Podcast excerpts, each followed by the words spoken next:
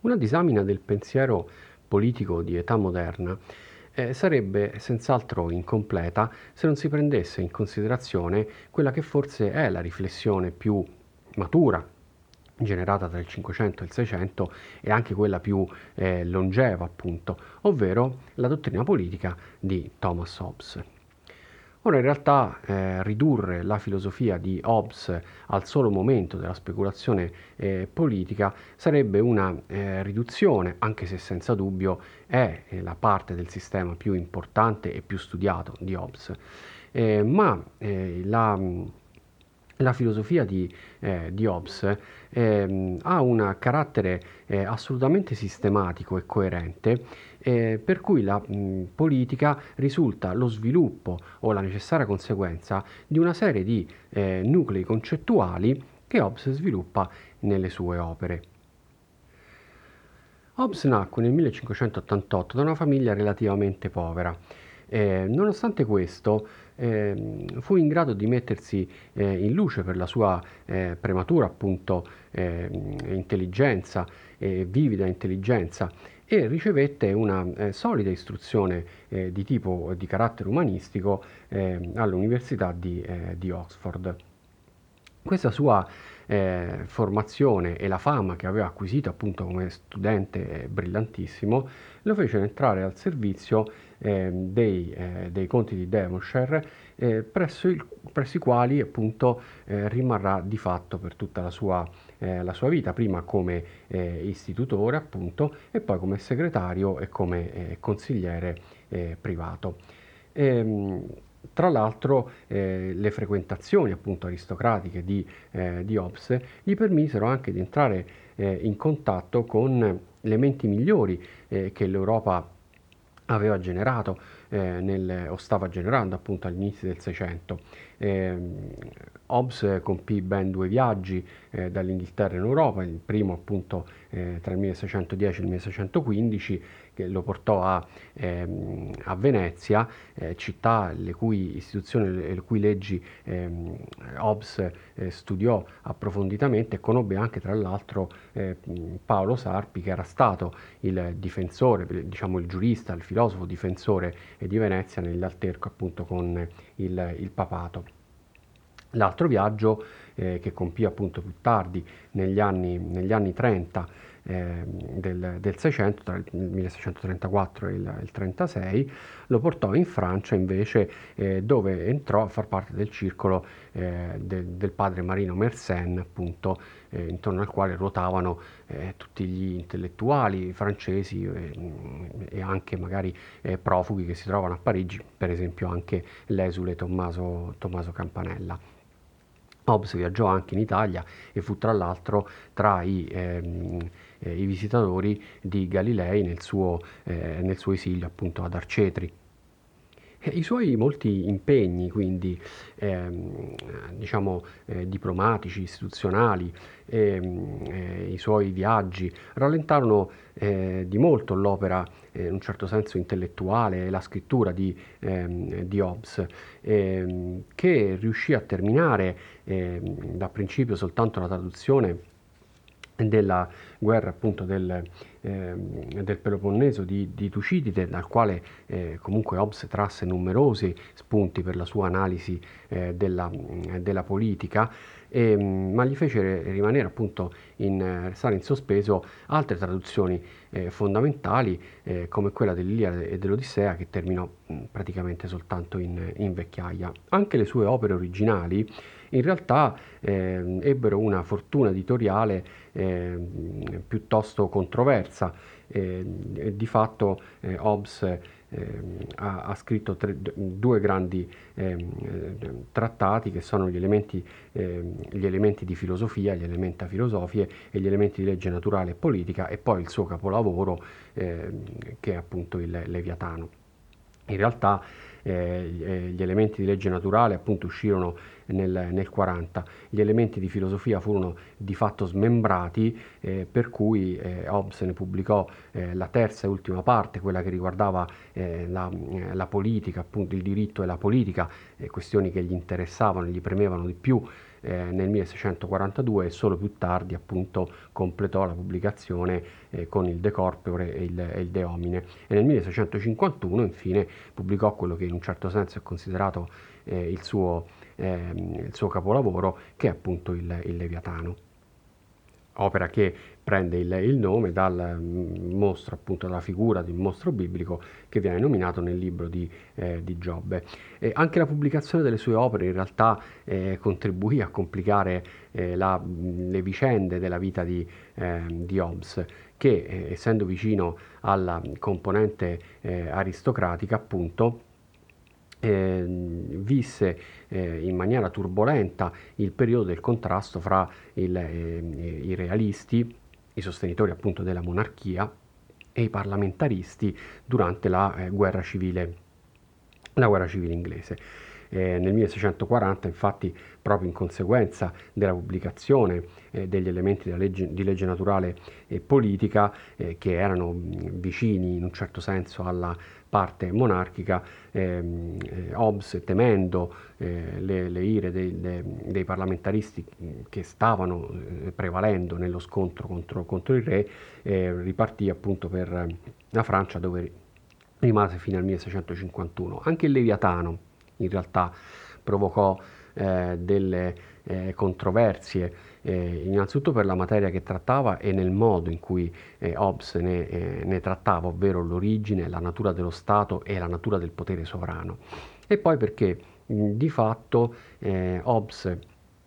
giustificando eh, o identificando come potere sovrano anche quello eh, di Cromwell, eh, prima il protettorato e poi chiaramente prima eh, sì, il, il, il, protettorato e poi la dittatura personale di fatto di, di, di Cromwell, eh, lo mise in difficoltà con la componente eh, aristocratico e diciamo realista con la quale invece tradizionalmente nella sua vita si era schierato. Ora, tutti questi spunti molteplici che eh, Hobbes trasse da una vita eh, senza dubbio movimentata, appunto, eh, lo portarono ad affrontare quelli che erano i problemi più importanti eh, del, dibattuti nel Seicento, eh, tra i quali anche quello della scienza e del, e del metodo. Ora, da questo punto di vista, Hobbes ha una posizione del tutto singolare e anche fondamentalmente in controtendenza rispetto a, alle, a quelle che abbiamo visto in Galilei, per esempio, o in, o, o in Cartesio. Per Hobbes eh, si può definire eh, scienza eh, soltanto la conoscenza del legame eh, tra ehm, la causa e l'effetto, tra cause ed effetti. Ora, da questo punto di vista, eh, eh, questo legame può essere eh, indagato soltanto attraverso un metodo eh, deduttivo. Soltanto la deduzione degli effetti dal, eh, dalla, eh, dalla, causa, attraverso la conoscenza della causa, si può chiamare eh, a pieno titolo scienza. Ora, questo vuol dire che, secondo Hobbes, bisogna distinguere la scienza vera e propria dall'esperienza o da quella che eh, Hobbes chiama l'esperienza di fatto. E, ehm, ciò che noi eh, diciamo esperiamo attraverso i sensi ci, permette, ci permette soltanto di formulare delle congetture. Queste congetture eh, possono avere carattere di, eh, di, frequenza o di ripetitività, ma non possono mai avere il carattere della certezza e, e quindi non possono mai mm, ambire, per così dire, al carattere della universalità. Questo vuol dire che il metodo dell'induzione non è considerato da Hobbes un metodo scientifico il metodo dell'induzione è di fatto la base del metodo sperimentale galileiano e del metodo sperimentale della scienza eh, moderna. Sono le eh, sensate esperienze appunto che Galilei aveva messo eh, a fondamento, il primo anello appunto a fondamento del suo metodo e delle, po- e delle necessarie ehm, dimostrazioni. Per Hobbes quindi ehm, la scienza deduttiva può riguardare soltanto i concetti. La posizione di Hobbes quindi è, è netta ed è assolutamente in controtendenza rispetto a quella della scienza moderna, ovvero la scienza eh, riguarda eh, la correttezza delle connessioni tra i concetti, ovvero riguarda soltanto la sfera, eh, la sfera mentale. Ora, ehm, fondamentale nell'acquisizione della eh, scienza per, eh, per Hobbes è eh, la capacità dell'uomo di riferirsi alle esperienze, quindi di riferirsi alle realtà eh, esterne, eh, nominandole o etichettandole per così dire attraverso il linguaggio, ovvero attraverso l'attribuzione di nomi. I nomi eh, sono quei segni che si riferiscono a ciò che noi crediamo esistente, rendendo di fatto irrilevante eh, la, la, il fatto che eh, ciò che noi crediamo esistente esista eh, veramente, ovvero Hobbes eh, accetta ed evidenzia il fatto che il linguaggio è una mm, capacità puramente, è una realtà puramente convenzionale da attribuire ad una capacità dell'uomo, che è quella appunto di riferirsi alle cose che, di cui fa esperienza. E paradossalmente è proprio questo che assicura la legittimità e ehm, la veridicità,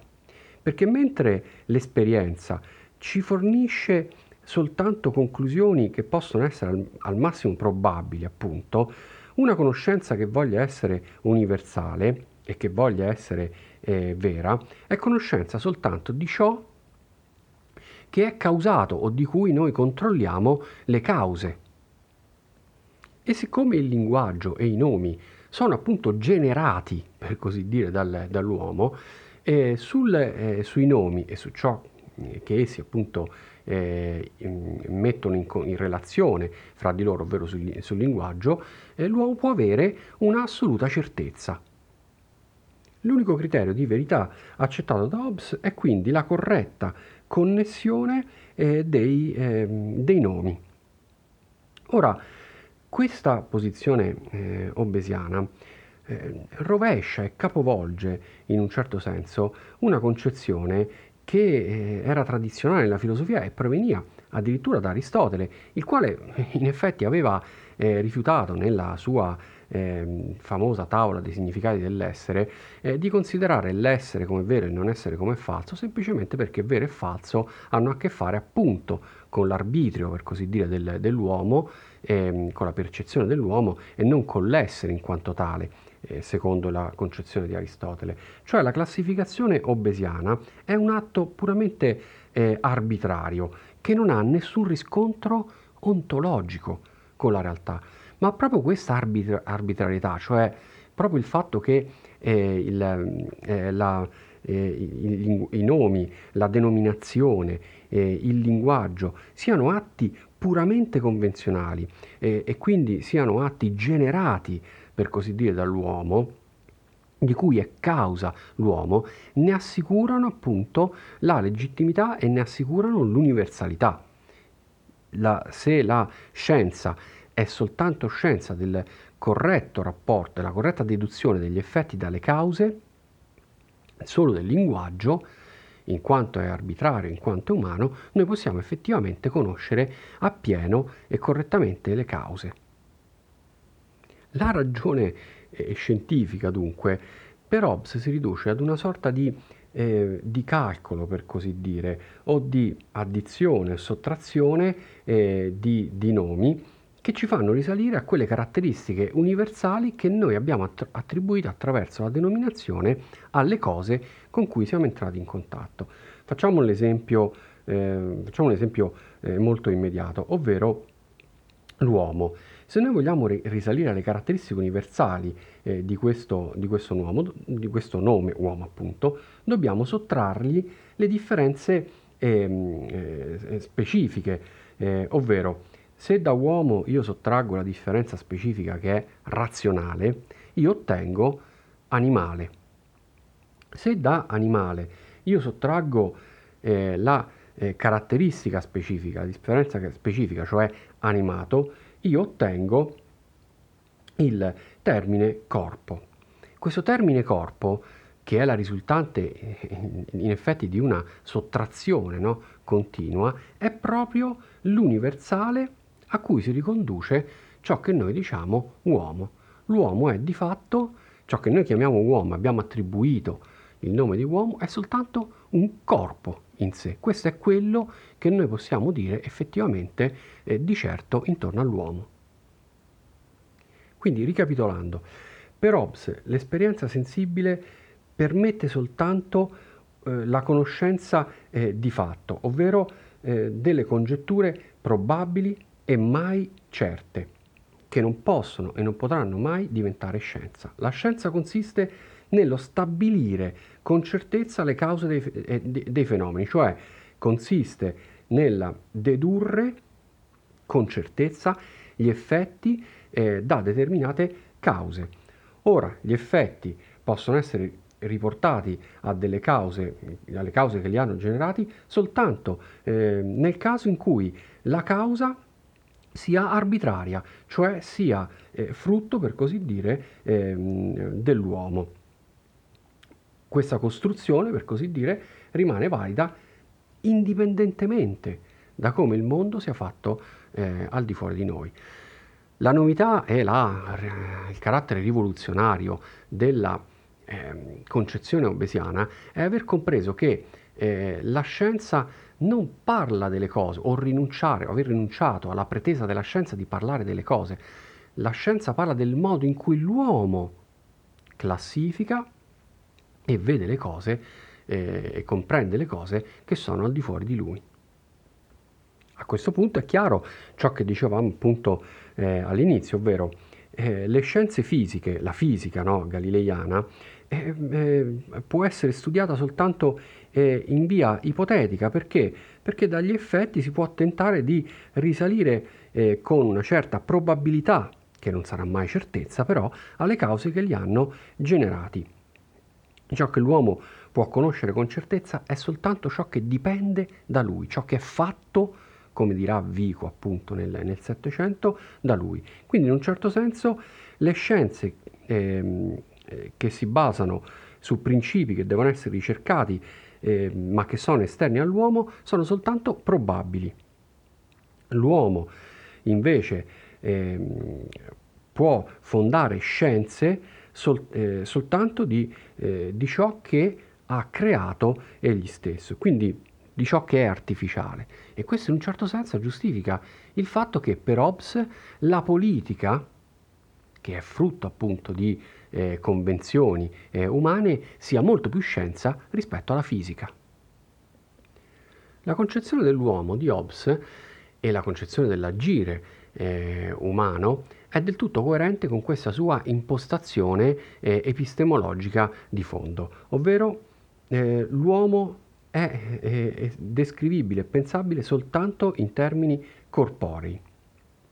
e eh, tutto ciò che noi eh, chiamiamo conoscenza non è altro che una serie di funzioni svolte per così dire dal nostro corpo. Per cui la sensazione che è il punto di partenza di ogni conoscenza, ciò che fa di Hobbes chiaramente un empirista e che spesso lo porta ad essere eh, unito, diciamo, iscritto all'interno eh, del gruppo dei cosiddetti empiristi inglesi, la sensazione appunto eh, è all'origine del pensiero e non è altro che un contatto, per così dire, un movimento eh, che colpisce dall'esterno il corpo dell'uomo. L'immaginazione e la memoria si possono spiegare ancora una volta in termini di questo movimento, di questo contatto iniziale che il corpo dell'uomo ha avuto con altri corpi estranei adesso, per cui l'immaginazione è l'indebolirsi della sensazione e la memoria appunto è eh, l'indebolirsi ancora mh, mm, eh, più profondo della sensazione nel, nel, tempo, per così dire. Il discorso mentale eh, non è altro che il modo in cui colleghiamo tra di loro immagini, appunto, queste immagini diverse che provengono mh, appunto per indebolimento dalla eh, sensazione. E queste, sulla base di, queste, di questo discorso eh, mentale, o, che, che poi è il pensiero di fatto, si possono formulare delle associazioni che tutt'al più sono utili ma che non, che non rappresentano una vera conoscenza, appunto. E, ehm, il linguaggio eh, interviene nel momento in cui eh, a, l'uomo eh, contrassegna con determinati segni, con delle note appunto, ehm, immagini che sono simili fra di loro e quindi è un atto convenzionale di raggruppare sotto una stessa nota, sotto uno stesso segno, eh, immagini che si sono presentate simili fra di loro, che abbiamo riscontrato appunto simili fra di loro. La ragione, come abbiamo visto in precedenza, non è altro che il calcolo, per così dire, attraverso il quale noi eh, so- aggiungiamo o sottraiamo i nomi eh, per raggiungere delle conoscenze appunto certe e, e, e universali. Quindi in un certo senso eh, la, la concezione eh, eh, del, dell'uomo e la concezione eh, del conoscere gnoseologica di, di Hobbes sono eh, forme di eh, materialismo, di corporeismo. La stessa cosa vale chiaramente per le emozioni, per così dire, ehm, eh, umane, ovvero per la morale. Per Hobbes la morale si riconduce ancora una volta allo studio dei movimenti. Esiste un movimento eh, fondamentale che è il movimento vitale, il meccanismo vitale appunto, che permette agli, eh, agli animali di tenersi in vita non è altro che la trasmissione, per così dire, degli stimoli dall'esterno all'interno, prima attraverso eh, gli organi di conoscenza, poi fino al, fino al cuore, eh, che anche Hobbes ritiene eh, in un certo senso sede delle, ehm, eh, delle reazioni, quelle che noi chiameremmo um, oggi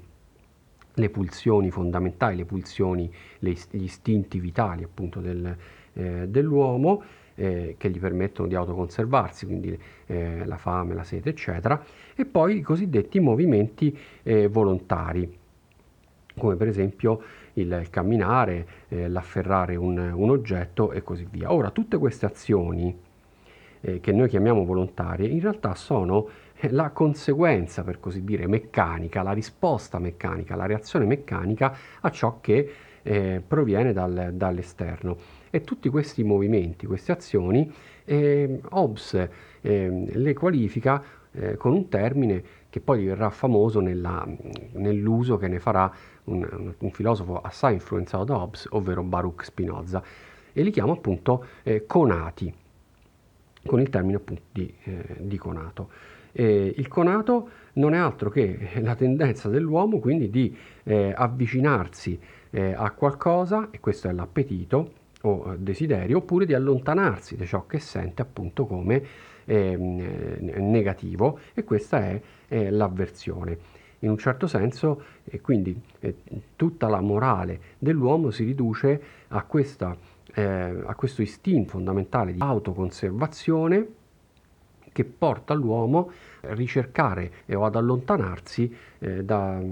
da, oggetti appunto esterni. I giudizi quindi eh, vengono formulati soltanto sulla base di questo meccanismo e noi chiamiamo buono sostanzialmente ciò che conserva e cattivo sostanzialmente ciò che distrugge. È una forma eh, molto eh, avanzata di relativismo etico, per cui non esistono beni o mali assoluti, ma sono beni o mali ciò che conservano o ciò che, distinguono, o ciò che distruggono il singolo uomo, il singolo individuo. Su questa base meccanicistica, chiaramente non si può conservare nessuna traccia di ciò che nella filosofia precedente si chiamava libero arbitrio.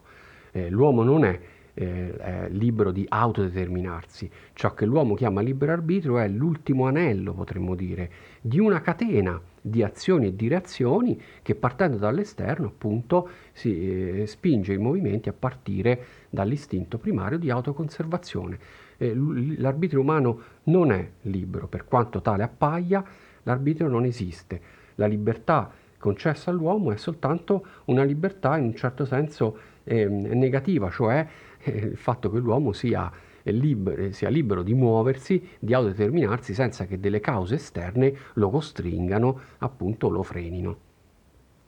Se non si tiene conto dunque di questo eh, convenzionalismo eh, che diventa poi relativismo morale, eh, non si comprendono le posizioni espresse da Hobbes nel Leviatano. L'indagine politica di Hobbes eh, nasce appunto su questi pochi eh, ed immediati fondamenti. In uno stato di natura ogni, ogni uomo è eh, giudice responsabile eh, di se stesso e persegue un una sola finalità, ovvero eh, l'autoconservazione. E ancora una volta Hobbes rovescia l'impianto fondamentale che era stato quello tradizionale eh, dato da, da, da Aristotele. La condizione naturale degli uomini non è quella di animali eh, politici, eh, zoon, politicon, eh, è quella di, ehm, eh, descritta appunto nella, eh, nella, commedia plautina di Homo homini lupus, ovvero eh, l'uomo allo stato di natura è un lupo, è il predatore rispetto agli altri uomini. Perché? Perché allo stato di natura tutti gli uomini sono uguali, ovvero possono fare ehm, cose uguali l'uno eh, contro o a danno, per così dire, del, eh, dell'altro. E, e, questa è la prima fon- eh, caratteristica fondamentale, appunto. Ehm, sono eh, gettati in una condizione di scarsità di beni e questa è la seconda eh, considerazione e mm, di conseguenza molti saranno portati a combattere o a scontrarsi per il possesso di pochi, eh, di pochi beni.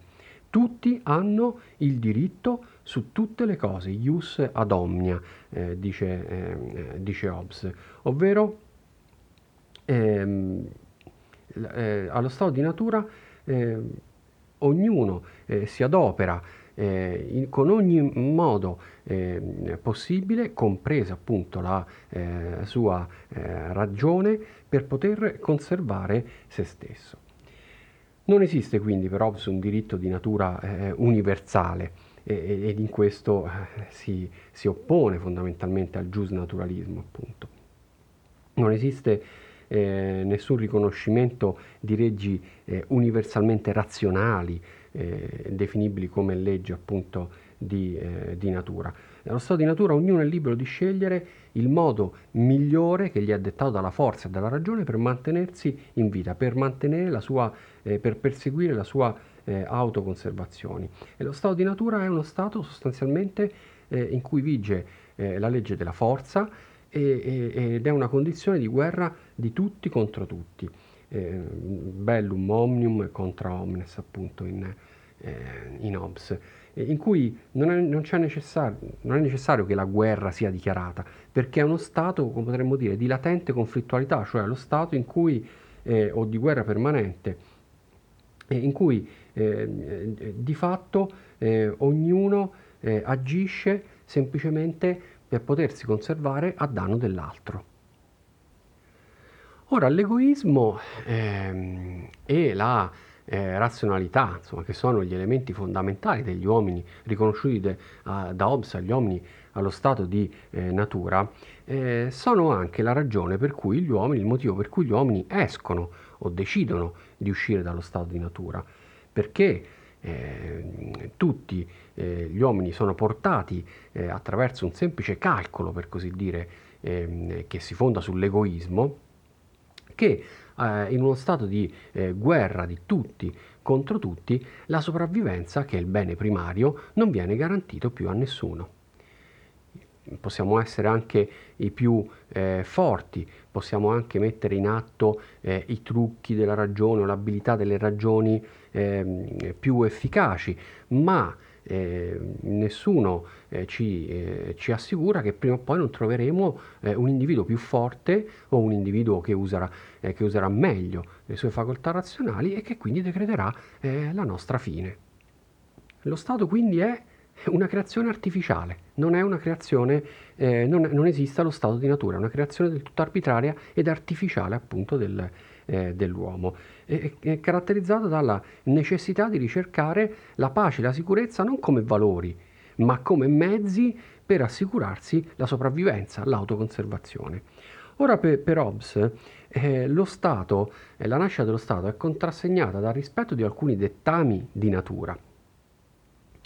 E, ehm, questi dettami di natura eh, sono sostanzialmente tre. Ehm, eh, si deve eh, ricer- eh, ricercare la pace, e, quindi in un certo senso eh, si deve scendere a patti con, con gli altri, si deve rinunciare alla, all'egoismo e alla lotta eh, per entrare in una sfera per così dire relazionale. E questo è il primo eh, dettame diciamo, di natura. Il secondo è che si deve rinunciare al proprio diritto eh, su tutto, del quale si gode invece lo stato di natura, e bisogna rispettare i patti. Se infatti non si rispettassero i patti, le altre due leggi, gli altri due lettami di fatto diventerebbero inefficaci. Ora, il fatto che la ragione riconosca questi dettami come eh, propedeutici alla creazione di uno, eh, di uno Stato che assicuri la pace, non vuol dire che bastino però questi legami. questi dettami, cioè eh, questi dettami razionali diventano vincolanti o in termini giuridici efficaci soltanto quando viene istituito un potere coercitivo, cioè un potere che punisce la contravvenzione, il contravvenire appunto a questi dettami riconosciuti dalla, eh, dalla ragione. È solo eh, nella forza eh, che obbliga eh, a, a rispettare la legge che si può parlare effettivamente di legge. Quindi per Hobbes non esistono leggi eh, di natura, esistono dettami di natura. Eh, questi dettami diventano leggi soltanto nel, nel, momento in cui esiste un potere coercitivo che è in grado di far rispettare questi dettami e quindi in quel momento di trasformarli appunto in leggi. Lo Stato quindi per, eh, per Hobbes eh, è frutto di un contratto eh, o di un patto appunto, il, il, che è pactum unionis per, per Hobbes, ovvero l'accordo volontario eh, di tutti eh, gli, eh, gli, individui che rinunciano eh, alle prerogative che avevano lo stato di, di natura e, e, pactum e patto di sottomissione, pactum subiectionis lo chiama Hobbes, ovvero la volontà dei contraenti di trasferire, di alienare ogni loro diritto eh, ad, un, eh, ad, un, organismo terzo, ad un ente terzo. Non importa chi sia, può essere un uomo, può essere un'assemblea, possono essere un gruppo di uomini, non importa, ma deve esserci appunto questo trasferimento, questa alienazione de, eh, delle proprie prerogative a questa forza superiore, a questo ente superiore che diventa la forza in grado di punire appunto i, ehm, i, tra, i trasgressori appunto. Ehm, da quel momento in poi eh, tutti eh, gli individui diventano sudditi e rinunciano eh, a esercitare eh, le, le, prerogative che hanno trasferito al potere appunto eh, sovrano. Questo giustifica il nome che Hobbes ha scelto eh, per indicare lo Stato, appunto, de, traendolo dalla Bibbia, ovvero il mostro leviatano, quest, questa creatura, per così dire, eh, mostruosa, eh, sovraindividuale, no? eh, che è una creatura appunto, ehm, che è una creazione del tutto artificiale e convenzionale del, dell'uomo. Ed è caratterizzata, una creatura appunto che è eh, caratterizzata eh, da eh, alcune condizioni o note fondamentali. La prima è che la sovranità, la sua sovranità è irrevocabile, ovvero il patto con cui è stata istitu- istituita è un patto di sottomissione eh, sottoscritto volontariamente. E questo vuol dire che eh, da quel momento appunto ehm, il, ehm, il suddito non ha più il diritto di richiedere indietro ciò che ha alienato, ciò che ha trasferito ad un terzo. La sovranità è assoluta, eh, absolutus appunto o legibus eh, solutus, ovvero il sovrano è sciolto da qualsiasi vincolo di obbedienza nei confronti delle leggi, diventa egli stesso la fonte della, eh, della legge, come tale sarebbe contraddittorio che vi fosse appunto eh, sottoposto, perché il sovrano deve avere sempre il diritto di legiferare, di promulgare appunto di fare le, di, di, e di fare eh, leggi. E, ehm, infine la sovranità è indivisibile, ovvero la divisione dei poteri porterebbe ad una dissoluzione del, dello Stato perché questi poteri tenderebbero appunto a prevaricare eh, l'uno sull'altro. Hobbes poi riconosce queste prerogative ad ogni forma di governo, eh, sia essa monarchica, aristocratica e democratica. In un certo senso, quindi, eh, i sudditi sono sottoposti allo stesso modo, qualsiasi forma sia sta- la, la, forma di, di, governo appunto scelta. Hobbes mm, propende per la monarchia semplicemente perché è meno sottoposta a contrasti e è più eh, rapida in un certo senso nel, eh, nel prendere decisioni che riguardano lo Stato, ma in via di diritto eh, giustifica anche altre forme di, eh, di, governo. Ora, da questo punto di vista, Hobbes è considerato eh, effettivamente il fondatore eh, dell'assolutismo eh, moderno, della concezione appunto dello Stato, ehm, dello stato eh, assoluto. E, ehm,